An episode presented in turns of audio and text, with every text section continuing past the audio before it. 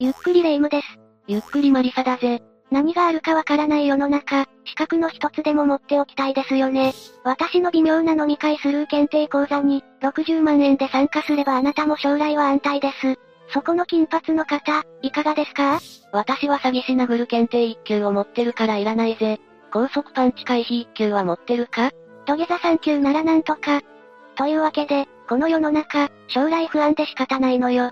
まあ、わからないことがあると不安だというその気持ちはわかるぞ。というわけで今日は、科学で証明できない謎の超常現象6選について紹介していくぜ。ゆっくりしていってね。1、津市の女子集団水死事件。最初に紹介するのは、津市の女子集団水死事件だ。これは、女子生徒たちの集団水死と、その背後に隠された過去の悲劇を描く、衝撃的な話だ。その事故は1955年の夏、三重県津市の中ヶ原海岸で起こった。この日は、完璧な海水浴日和だったんだ。いいわね、セーラー服で好きだと叫んで、水しぶき上げて海にダイブしたいわ。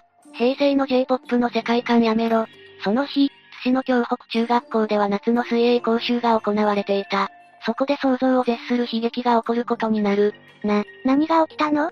女子生徒たち36人が一瞬で命を失ったんだ。一瞬で、、1950年代だから戦争とかじゃないわよね全学年から600人以上が参加していて、泳げる者たちと泳げない者たちに分かれて、水泳のテストをしていたらしい。で、その女子のグループは43人だったんだが、泳げない組だった。岸から10メートルほどのところにいたんだが、突然、高波が襲ってくる。そして彼女らは高波に飲まれてしまったんだぜ。結果的に助かったのはうち7人だけだった。なんてこと？これだけでも十分な悲劇なんだが、さらに奇妙なのは、この事故から助かった一人の生徒が語ったことだ。溺れて海中でもがく女性たちが、海底から手を振りながら、こちらへ来いと誘っていた。彼女らはモンペを吐き、頭巾をぐっしょりと濡らしていた。そ、それは、例のあれなの？例のあれだな。もう少し詳しく、彼女の証言を解説していくと、彼女は近くを泳いでいた同級生にあれを見てと言われ、その指差す方を見た。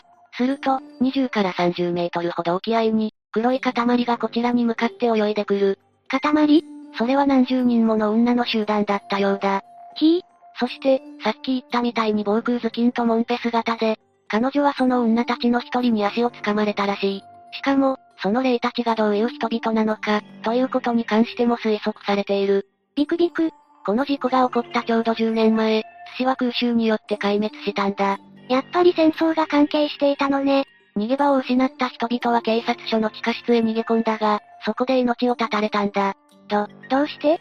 空襲のせいで蒸し焼きにされてしまったからだ。しくしく、その後、その遺体の処理が問題となった。しかし、市当局は海岸に捨てることを決定したんだ。だが、漁師たちは反対した。そりゃそうよね。結局のところ一部は焼かれ、残りの大部分は砂浜に埋められた。いや、結局のところ、漁師たちが反対したことを実行してない？ひょっとしたら、この件と1955年の幽霊たちが関係しているのかもな。1955年に話を戻すが、例の事故の前日、地元の釣り人たちがこんな証言をしているんだ。海から巨大な火の玉が飛び上がり、浜辺の家の屋根に落ちた。言葉もない。そして事件から1年後、海岸には海の守りの女神像が建てられたんだ。そこで多くの霊が静かに眠るように祈られたんだぜ。1955年にこの事故が起こったわけだが、この生存者の女性の式は、その8年後に週刊誌に掲載され話題になったものだ。しかしそれから54年後、この女性は2017年にテレビ番組の取材に対して衝撃の真相を語っている。え、これ以上の怖いやつ来たら、私耐えられないんですけど。亡霊とかは私は見てません。えどうやら彼女は、そもそも式を書いたわけではなく、インタビューを元に記者が再構成したものらしい。しかもその証言でも、溺れそうな人を助けようとして引っ張ったら、逆に引っ張り返されて自分まで溺れそうになった。みたいなことを言っただけらしい。それが、亡霊に引っ張り込まれたって形に、ちょっと再構成されたんだな。再構成ってレベルじゃないでしょ。まるっきりでっち上げじゃない。というか、54年も経ってるんだし、逆にそれが嘘だという話が怪しいわね。私はやっぱり、その人は亡霊を見たと思うわ。いずれにせよ、真相はわからずじまいだろうな。2、超巨大幽霊船。次に紹介するのは、超巨大幽霊船だ。これはスペリオル湖に現れた神秘的な物体が、幽霊船かもしれないと言われている話だぜ。いやまずそもそも、北米にある5大湖のうち最も上流に位置する湖であり、琵琶湖の123倍もの広さがある、スペリオル湖ってどこ？今自分で正解言っただろ。まあレイムの言う通りで、北米にあるこのスペリオル湖は、美しさも壮観さもピカイチの湖として知られている。この湖で、ある幽霊船の話が語られているんだ。両方両方。デイリーメールというイギリスの新聞によると、音楽ビデオの撮影でここに来てたアメリカ人、ジェイソン・アスランって男が発見したらしい。発見って、幽霊船をそんなちゃんと見つけたってこと？しかも彼はそれを映像に撮っている。そ、それは世紀の大発見スクープじゃない。アスランさんがこの幽霊船の撮影に成功したのは、2016年10月20日のことだ。彼はミュージックビデオの撮影のため、偶然、この場所を訪れていたらしい。その映像は YouTube にアップされ、その月のうちに再生数は90万回を突破した。さぞいいお小遣い稼ぎになったでしょうね。みんなのところに幽霊船が現れたら、みんなお金持ちになれるのに。そんなありふれた幽霊船嫌だろ。彼が撮影した映像からは、その物体の大きさが確認できる。確かに海面から、白っぽい何かが直立しているように見えるな。太い柱が一本と、その隣に細い柱が一本。って感じね。だが、撮影するにあたって、カメラを200倍までズームする必要があったらしいな。それはものすごく遠いところにあったってことね。そうなんだぜ。そして、その物体は巨人と呼ばれている。心臓を捧げる系かしら？わかりづらいが、巨人は歩いているように見えたらしい。人によっては、これがイエス・キリストが杖を持って歩く姿だと主張しているらしい。細い方が杖ってことね。まあその巨人と呼ばれるものは、映像としては歪んで見える。おそらくそれは湖の上に生じた寒暖差から生じた蜃気楼だと思われるんだ。ああ、そういうことね。だから、巨人は遠くにあるもっと小さい物体かもしれないんだぜ。それは謎が深まるわね。いやちょっと待って。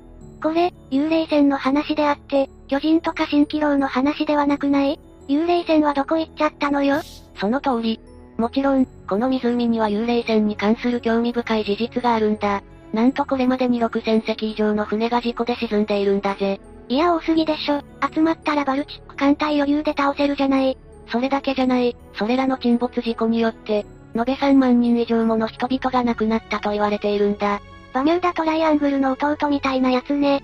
そのため、このジェイソン・アスラン氏が撮影した映像も、幽霊船ではないかと言われている。まあその話を聞いちゃうと、幽霊船説をどうしても押したくなっちゃうわよね。CBS デトロイトは、この現象の真相を解明しようと地理的な調査をした。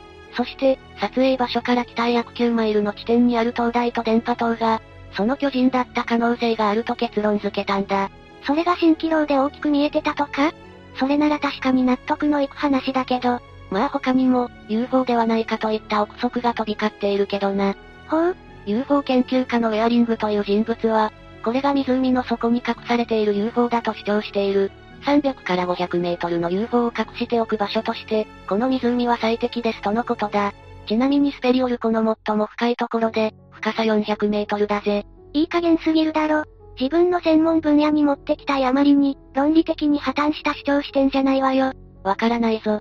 コピー用紙並みに薄っぺらいけど、長さは500メートルある UFO かもしれないぜ。無理のある用語つね。3、火を放つ呪いの人形。次に紹介するのは、火を放つ呪いの人形だ。これはウェールズのレクサムに住むある男性が手に入れた人形が、呪いによって超常現象を引き起こしているという話だぜ。ああ、来たわ、人形が呪ってくる系のやつ。大体話を聞いたその晩に夢に出てくるのよ。2年前にゴーストハンターのマットさんは、アメリカのオークションで呪いの人形アニーを購入したんだ。いや、食用がゴーストハンターの人が親戚にいたら、なかなか微妙な気分よね。彼は本物だぞ。何しろ超常現象調査員として、3年間訓練を受けている。何の組織によって？で、そのアニーは、とても危険な存在とされているため、ガラスの箱に入れられて24時間監視されているんだ。厳重すぎる。カメラ、マイクなどの機材も完備しているぜ。そんな凶悪犯みたいな扱いするほどの、一体何が起こったっていうの？アニーの前の持ち主は、火事で亡くなったんだ。その火事が発生した場所からアニーが見つかったんだぜ。うむう、ま、まあ、それは痛ましい事故だけど、だからといって呪われているとは。マットさんは100ポンドを出してアニーを買った。その後、アニーに前の所有者の霊がついていると感じ、超常現象を感知する装置を取り付けたんだ。すると、酸の涙を流し、そして火を出した。じゃあ、いやちょっと待って、思わずスルーしそうになったけど、超常現象を感知する装置って何よ？これはマットさんによると、無線周波数を高速でスキャンする装置だそうで、これがホワイトノイズを操作し、単語や文章を生成できるらしい。最近、話題の AI ツールみたいなこと言ってるけど大丈夫？そもそもマットさんがアニーを手に入れた目的は、死後の世界を証明することだったんだ。ほ、ほうその結果、アニーは様々な超常現象を引き起こしているんだぜ。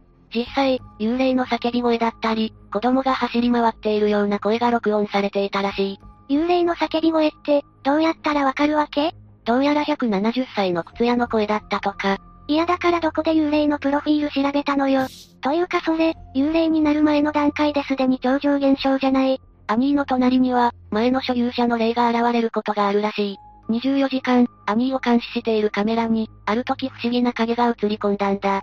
そして、その霊が現れた直後アニーは3のような涙を流したという話だ。器用なことするわね。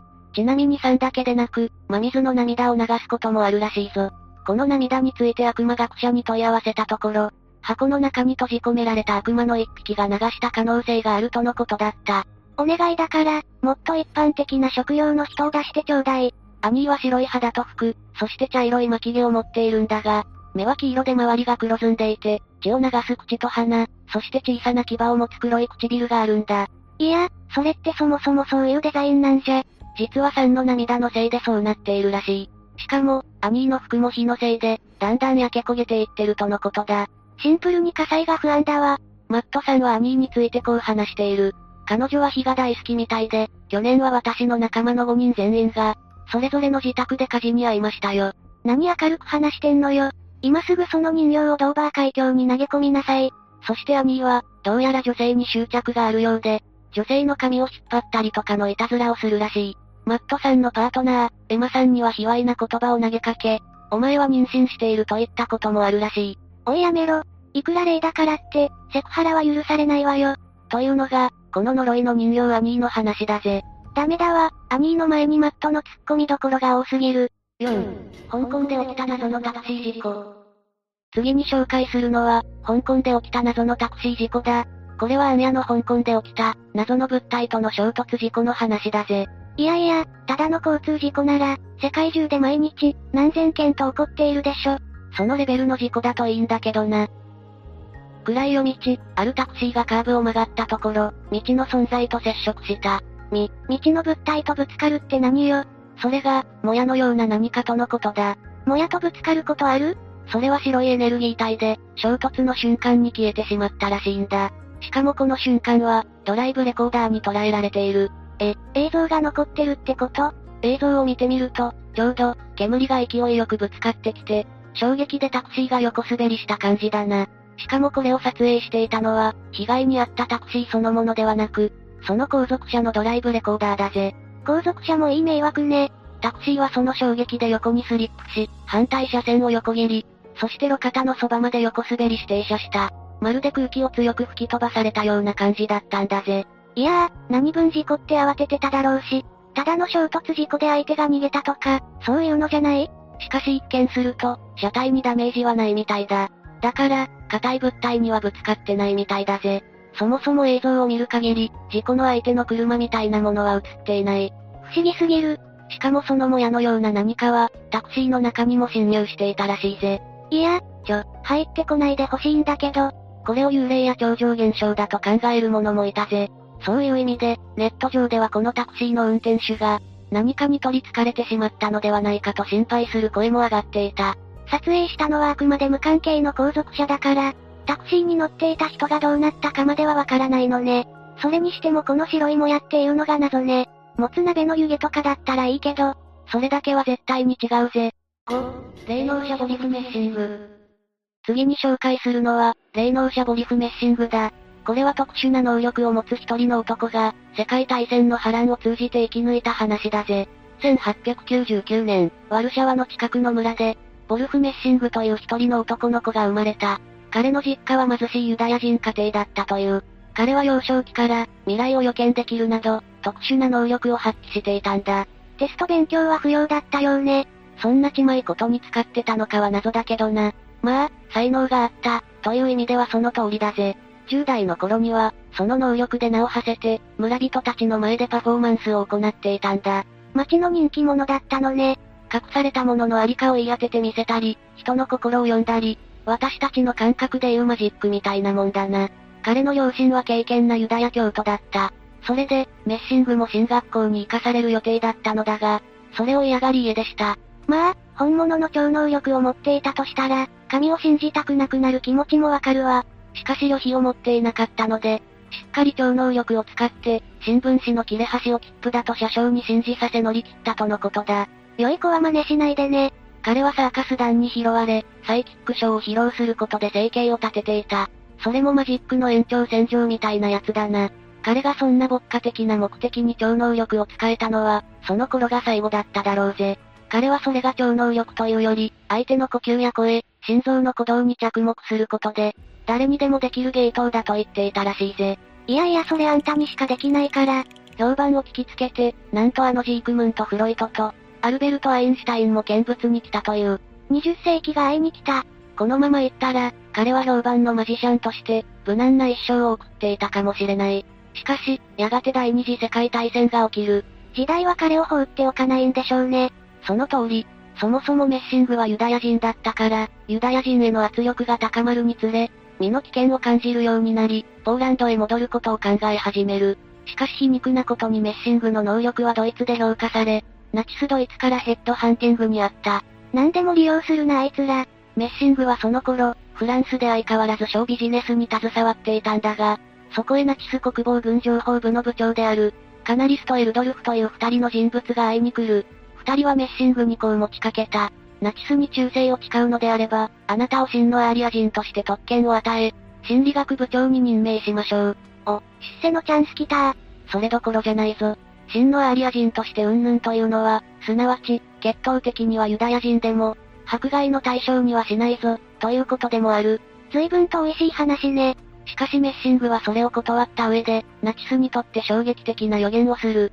1941年、ロシアで戦争が始まり、ソ連の戦車がベルリンに侵攻する。その時あなたたちも、ヒトラーに命を奪われるだろう。え、それ？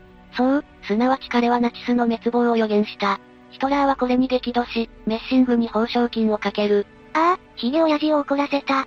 やがて1939年、ワルシャワがナチスに占拠され、そこに戻っていた彼も捕らえられる。しかし彼は牢獄の扉の前で見張るドイツ兵に対し、念を送り、自身を牢獄から逃がしたんだ。そんなこと、本当にできるの？信じがたいかもしれないが、彼の能力によりドイツ兵は彼の命令に従ったんだぜ。こうして彼は難を逃れた、というわけだ。そんなフォースの力みたいな。ちなみに、後にカナリスとエルドルフの二人はメッシングの予言通り、任務に失敗してヒトラーに処刑されている。ガクブル、ブラック企業怖い。そしてゲスタポの手をすり抜けた彼はやがて、ロシアに逃げていくぜ。そっちもそっちで、なんだか別のトラブルがありそうだけど。当時の最高権力者であるスターリンは彼の能力に注目し、世界のセレブから注目の的ね。こんな課題を与えた。何も書かれていない紙を銀行に持っていき、10万ルーブル引き出せ。メッシングは見事、銀行の水筒係をマインドコントロールすることに成功して、その白紙が何らかの書類だと思わせ、10万ルーブルを引き出してみせた。いやそれ普通に犯罪では？スターリンはうなった。ぐぬぬ。そして、次の課題を出す。厳重に警備された私の部屋へ、手ぶらでやってこい。おいその一級さんみたいな扱いやめろ。彼はまたもマインドコントロールを使って警備員たちを騙し、自分が秘密警察の長官だと思わせた。むしろヒトラーに化けて欲しかったわ。そして見事スターリンの部屋にたどり着いたため、スターリンに気に入られ、クレムリンに出入りを許される身分になった。ただ先ほど言ったように、第二次世界大戦の開始を予言したばかりか、彼はスターリンの島でも予言し、的中させたという。彼自身は戦後まで生き延び、1974年に病気でこの世を去るぜ。特殊な力を持ってる人って、苦労するのね。私も類まれなる美貌を神から与えられたから、気持ちはわかるわ。何か言ったか ?6、マナナンガル。ラストに紹介するのはマナナンガルだ。これはフィリピンで語り継がれている伝説の吸血鬼についての話だぜ。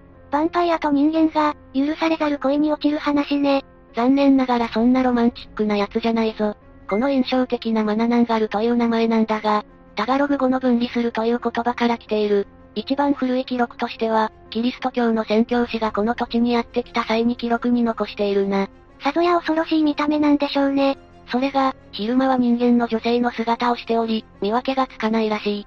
そして人間社会に溶け込んで暮らしているそうだ。逆に恐ろしい。あなたの隣にも、ほら。これが夜になると、下半身を切り離して飛び立つ。切り離す？背中からコウモリの羽を生やし、上半身のみの姿となって、空を飛ぶらしい。そしてどこへ行くのかというと、餌を探すんだ。餌ってまさか。そう、人間の生き地だ。でしょうね。マナナンガルたちが最も好むのが、妊婦の地だな。やば。そんなのに夜道であったら、もう恐ろしさで失神するしかないわね。ただ、マナナンガルにはちゃんとした撃退法も用意されている。今から説明するから、しっかり覚えて、マナナンガルに会った時にはきちんと実践してみてくれ。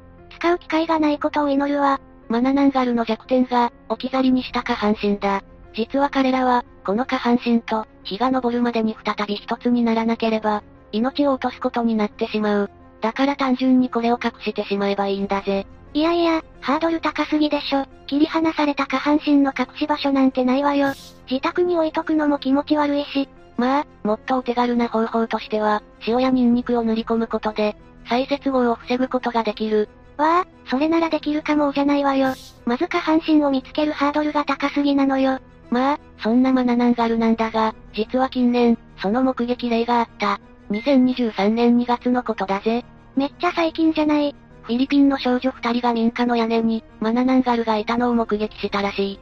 二人は恐怖のあまり泣き叫んだそうだ。いやいや、でも、それだけじゃ、実際にいたというには厳しくない？見間違いとかもあるだろうし。ところがだな、周辺のその他の住民からも、マナナンガルを見たという目撃証言が相次いだんだ。そ、それは、警察が、冷静に対応するようにって、市民に呼びかける記者会見まで行ったんだぜ。え、それって、行政がマナナンガルの存在を認めたに等しくない？そこまでではないとは思うが、ひとまず住民にパニックが広がっているのは確かなようだ。というわけで、今日は科学で証明できない謎の超常現象を紹介してきたぜ。超常現象とは別の意味でも怪しいものばかりだったわね。霊夢の始めた商売くらい怪しいな。失礼な。私は資格ビジネスで、みんなに夢を売ってるのよ。ひょっとすると、人生が今より良くなるかも。っていうね。で、半年後には？詐欺ってバレる頃だから、騙されるより騙す方がマシだなっていうね。やれやれ。というわけで、今日の動画はここまでだぜ。動画が面白かったら、高評価とチャンネル登録よろしくお願いします。最後までご視聴いただきありがとうございました。